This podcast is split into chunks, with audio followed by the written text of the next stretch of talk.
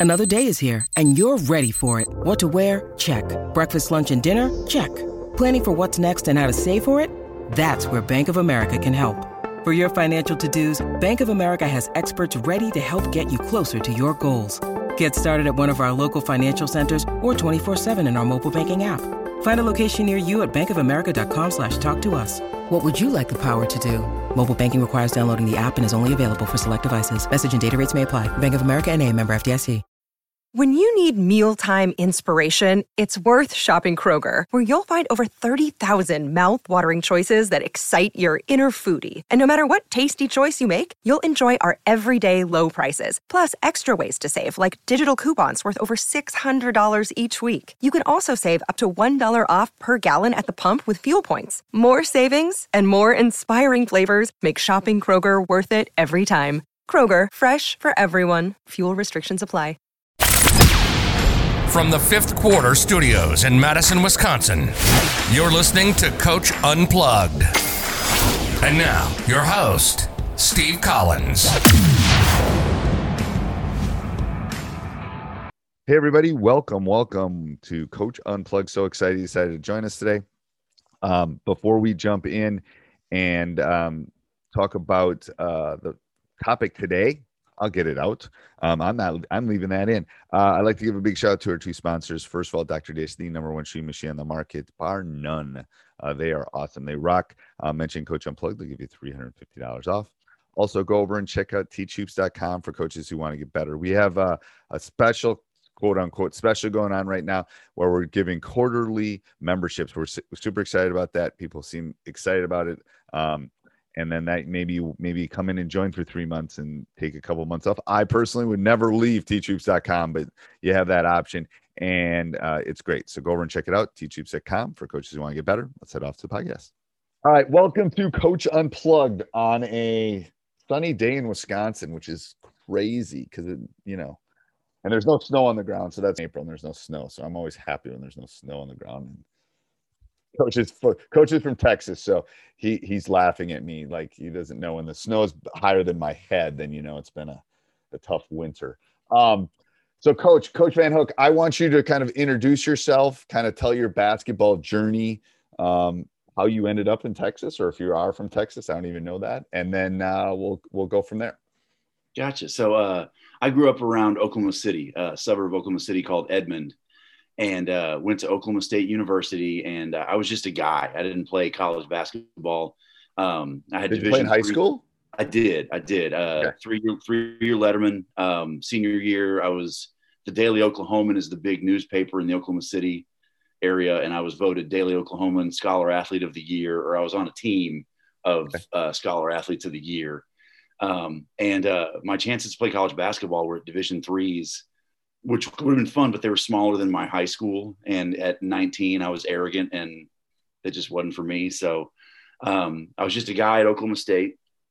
And uh, I started off engineering, hated it, switched to business, hated it. And uh, I switched into education because I had this, I had a math skill set. You know, I'd already been through calculus two in college and wanted to teach math. And uh, a local coach that I went to church with uh, ran a class B which is the smallest in the state of Oklahoma, uh, boys basketball program. Give me the classifications in Oklahoma and Texas. So Oklahoma, Oklahoma ran uh, Class B through six A. So B, A, two A, three A, four A, five A. Because because okay, so what's the biggest in Oklahoma then? Six A. So I went to a six A high school, and then okay. my first coaching experience was Class B, which took you to towns you'd never heard of if, if you if you know if anybody knows Oklahoma at all, if you go west of I thirty five, it's grain silos, and that's how you find towns.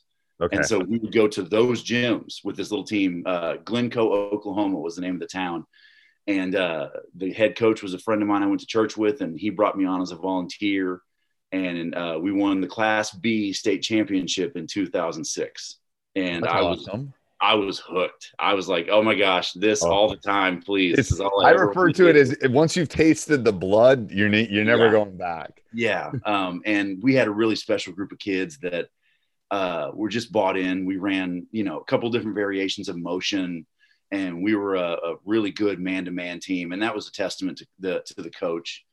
Um, and uh, so after college, uh, I knew I wanted to do it. I married a Louisiana gal, and we're so we're from Oklahoma and Louisiana, which uh, barely pay teachers above the poverty line.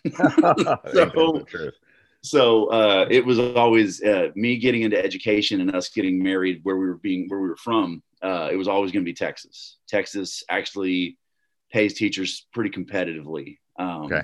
And uh, so you can you can you know buy a decent house and right you'd be middle class that's all you yes, want to be. Yes and and so, so a, what so what instead of ramen noodles yeah. Uh, on Tuesday night. So what uh what class so okay so this is crazy. So here's how wisconsin does it. Wisconsin has five classes which is we're not that big i don't know why we have five classes but that's a whole different podcast.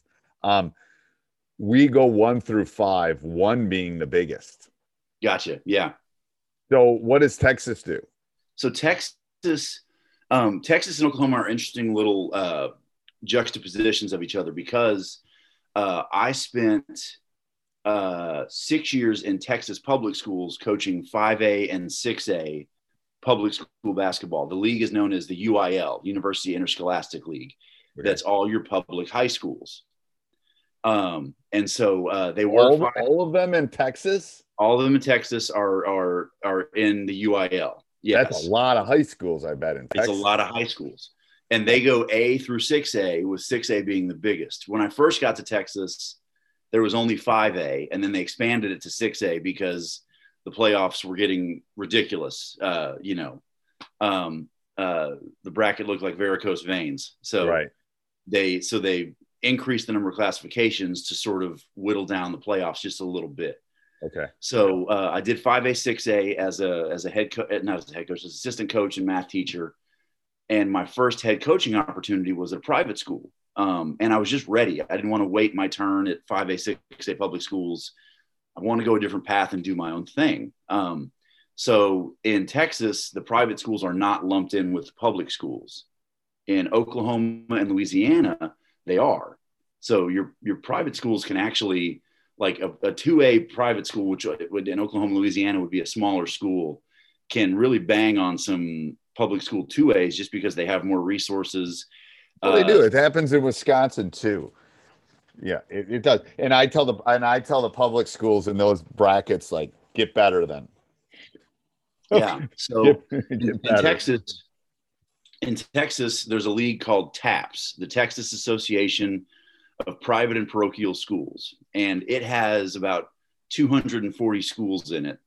Um, and then they're also classified A through 6A. So you have about 40, 40, give or take 40 schools in each classification. Okay. Um, and my school is kind of right in the middle. It's the 4A level of, okay. of TAPPS. Um, and uh, yeah, so it's and it's interesting because it's a, it's a smaller league, but uh, the the heads of the league will tell you they're bigger than something like 15 state leagues. Um, right. Like bigger than I think, just throwing out there, like Wyoming. It's right. a bigger league than Wyoming's uh, public school league. So, oh yeah, I'm sure it um, is. Yeah, you know, it's it's still a big league, and it has it has its uh its persnickety because it's got to run a league that manages schools with 20 kids in them and schools with over a thousand kids in them, and it's got to put leagues together that have uh, you know we've got to pull like El Paso. You've you've driven across Texas. There are there's like there, we have teams in El Paso that don't have anybody in our league within a four hour drive of them, and you and you have to build you have to build a district and playoff schedule that includes these teams from El Paso. Now they they play they play. Does public and private play each other? Yes. So okay. there's no okay. rules. There's no rules against public and private playing each other. In fact, I go to a couple of public. I try to go to at least one public school tournament a year Okay. Um, to just so my kids, because it demands when when the law of averages say if you have a thousand kids and my school has 200, law of averages says you're going to have a few more athletes that can do some kids things that my kids can't. Right. And it it demands a little more execution of my kids, makes them uh, mind their p's and q's a little more with how they execute. Right. Um, and then there's some really really good private school basketball, especially in the Houston area. So um, building the schedule is fun because uh, you know you can kind of have your pick of the litter. The funny thing with my league is um, there's teams that left the league and formed their own sort of rogue league And now my league says, well, you can't schedule those guys. You know, okay, that's fine. So it's a, it's it's interest the, the the little politics and the little uh, you know uh, private school coaches feel a certain way about public school coaches and vice versa. Well, like, well, I've been both, and you're all kind of the same. Like you are all the same. You're a big country. Texas is like a country, man. Yes. It's like yes. Yes. it's, it's GDP is crazy. Um, okay, so then so that's where you are now. Where are you now?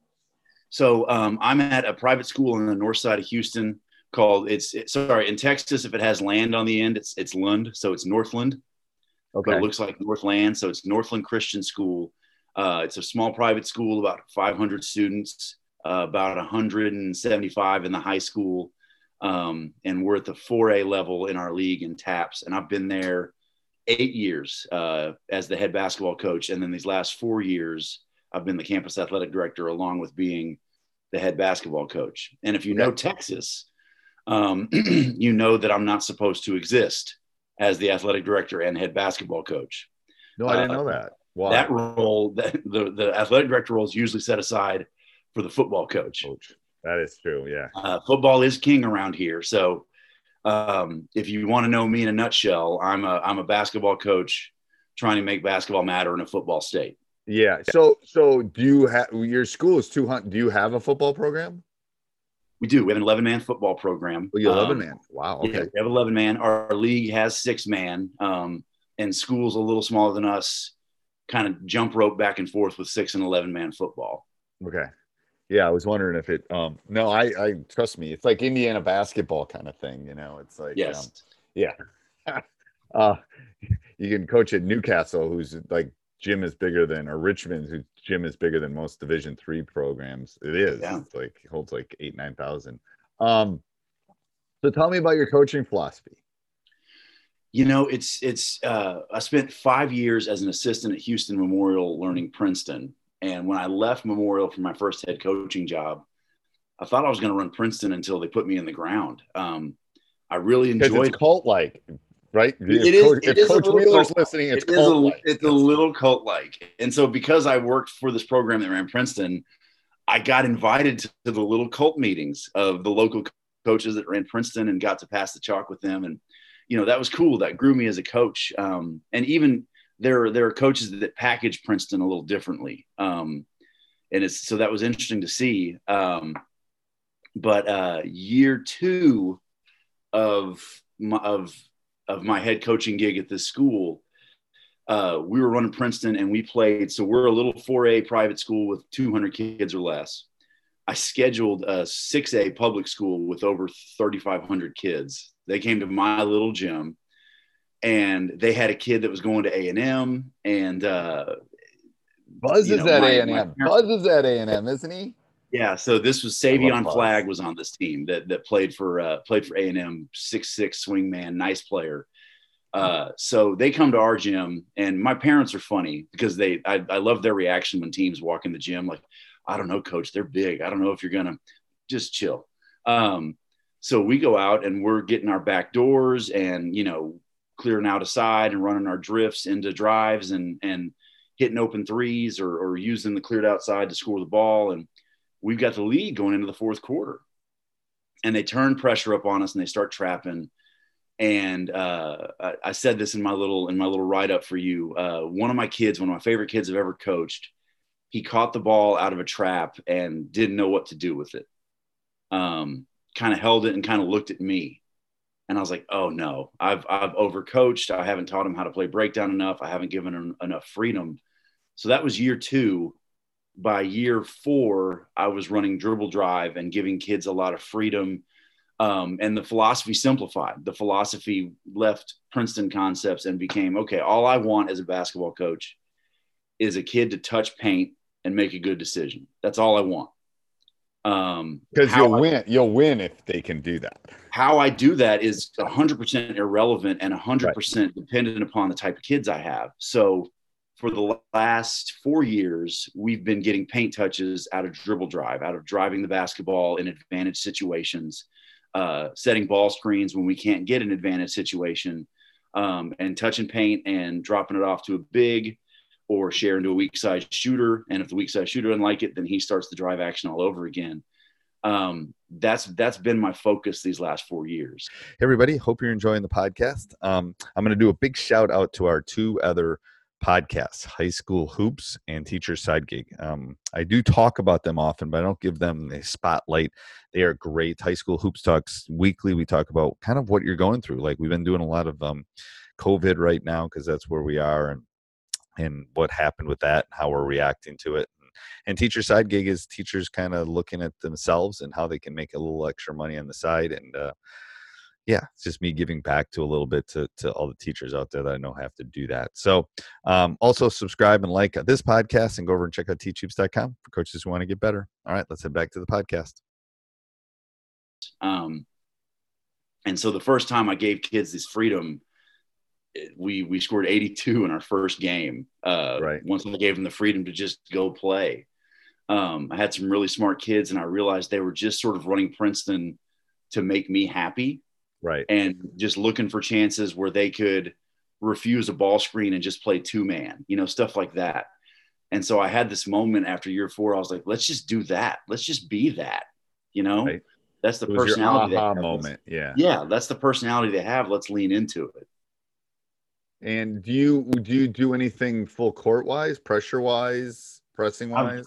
It's it depending on so that year, the first year I did it, uh, I had a guard that could really steer the ball. Um, kid, he's a great athlete in a small private school. Dude went to state in five sports, um, and uh, I was like, well, we're you're you're picking up the ball as soon as we get off the bus, Colby, and uh, so we were full court man, and uh, what that did was when you when you when you elongate your your defense in a in a very read and react sort of open flow type of offense you're it makes your offense a full court offense.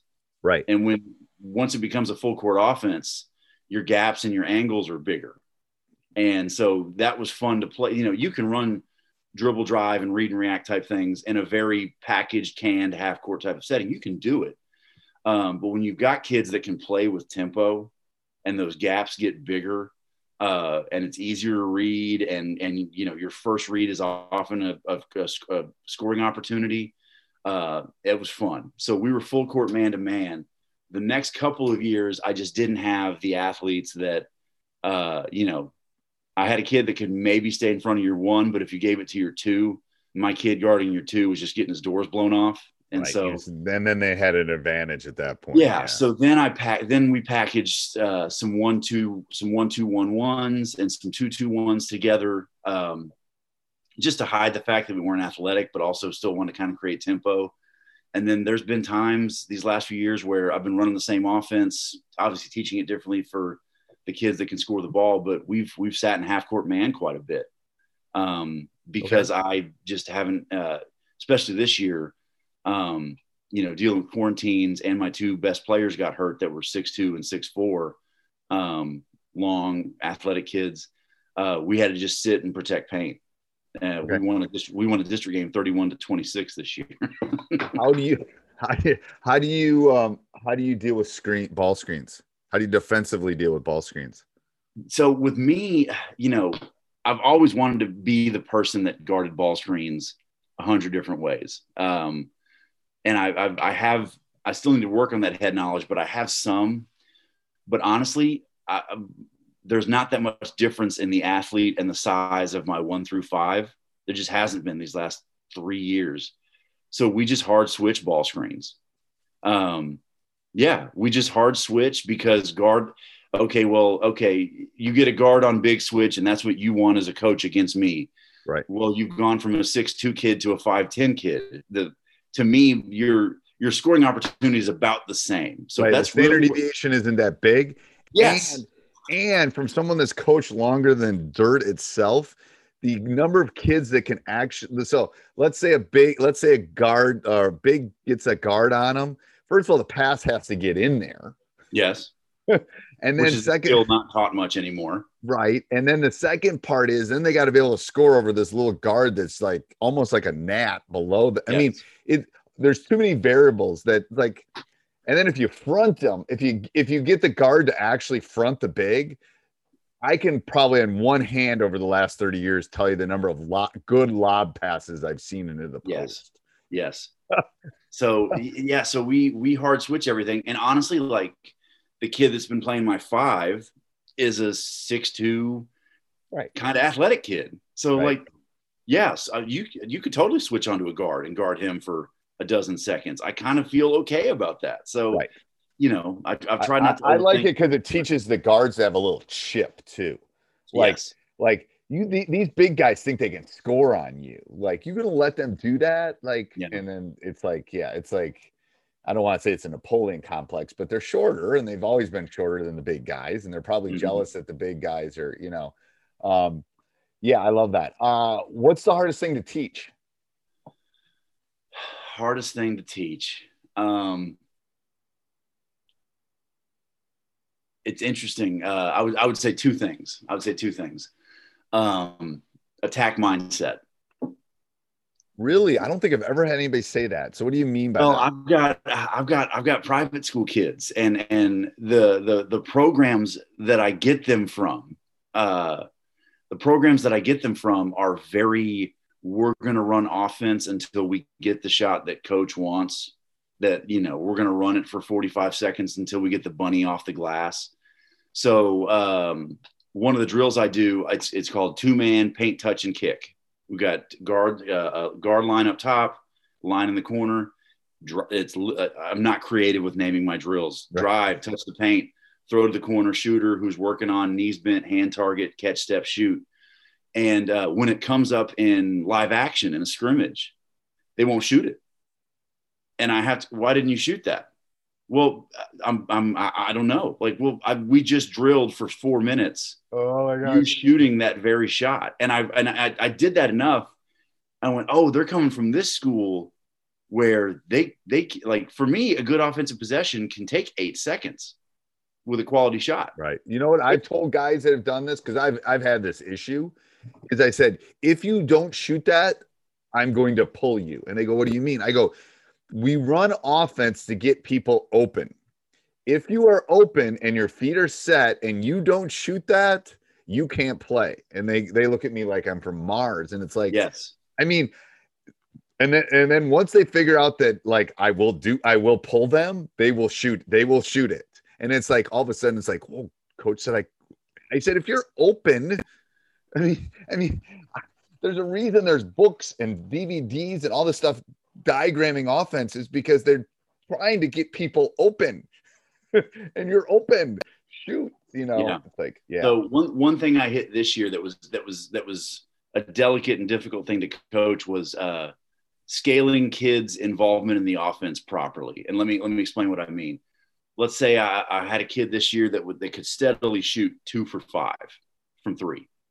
Okay. But if I asked him to shoot six, seven, eight times, his efficiency would fall off. Like, okay, well, I, I want you to shoot 10 times and make four, you know? And then uh, the kid that goes one for five, okay, well, you know, you get you get two, you shoot two, and if you don't make either of those, you're done shooting. Um, and you know, that's the thing people understand about coaching is how much catering there is to the individual, like how much we have to cater what we do to the individual, to their skill set, and to their, you know, their psychology. Right the and i this is the stats teacher me too like i i i grab i steal from i think it was neighbors i stole this from but it's basically red light green light yellow light kind of thing Yeah.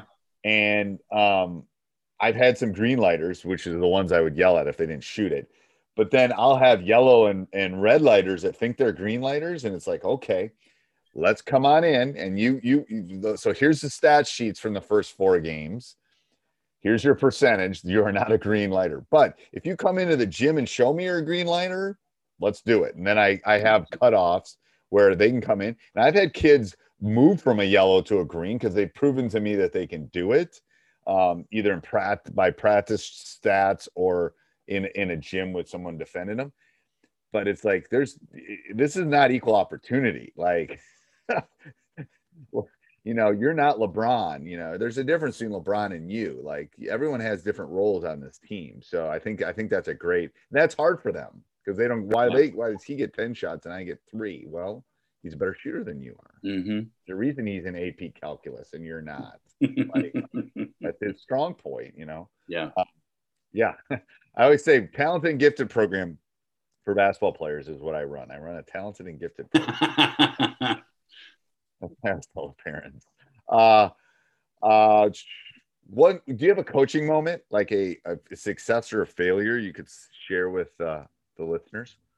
You know, uh, I, I listed three on the little thing I sent you, and I already got into one. Um, so I'll get into I'll get into the third one. Um, I had I, it was this point guard I had, and high motor kid played one speed, um, and I, I, put the ball in his hands because he could just make the most happen. And um, I had a I had an angry dad call me one night because he thought this point guard was killing us, and uh, I had to reassure the dad like, well, okay, I have this kid on a path, like I'm not because if I pull this kid to the side and I scream at him, I'm going to take away the best thing about him, which is his motor, and he's right. going to start to doubt himself. I'm not going to do that. I'm one of my things as a coach is I, I, say it all the time. I'm not here to stand in your way, and so I wasn't going to get in this kid's way, and I wasn't going to break his spirit because he was all heart. So every day with him, it was okay. You, as a point guard with the ball in your hands, you're going to make a hundred decisions in this practice or in this next game and whatever number you did yesterday, let's say it was 51, I want you to make 55 right decisions today. And we just built, I started that, that language with him in December after I got him from the football team. And we just built that all the way through to where he was batting 85 out of 100 in the playoffs. And he had this incredible run and he had four uh, like four triple doubles in district. Just best rebounding guard I've ever coached. But the assist to turnover numbers just got ridiculous as he just stayed on this path of I'm gonna make one better decision this game than I did last game. And this angry dad on the phone that wanted his kid to have the ball told me, Well, you should pull him to the side and you should scream at him. I said, Well, I remember to this day, I said, Well, it's a good thing you're not the head coach of this program because I'm not going to do that to this kid. That's not the type of kid. I know this kid and I can put him on a path and he can lead this team to. And we played in the last game of the season that year with him at the helm. It's so, the one percent rule. That's what I tell my boys. It's like just all I ask is you get one percent better every day. Just one, like that. Make one better. Like I'm stealing that. That every day. That at it's like it's a series. It's a cumulative thing. It's like mm-hmm that's you know and some days well we won't get better one by one percent but if we do if we get better by one percent every day over an entire basketball season we'll win a state title is what i tell them yeah um, that's uh, something i say to my so one percent every day is good but I, I will offer this to you because it's something i say to my kids all the time growth is never linear yeah never uh, you're you're a math teacher it's a nasty scatter plot of data is is getting better it is. Um, it is. And, it's that growth uh, mindset. It's like you got to fail too. Like that's what you know. I don't know. I'm old as dirt, but I I never learned about that part of it. I have as an adult, but the, I've learned more from the failures and the successes in a lot of respects. Um, and that's what we got to teach them. Is there one thing that you've learned over the last six months in COVID?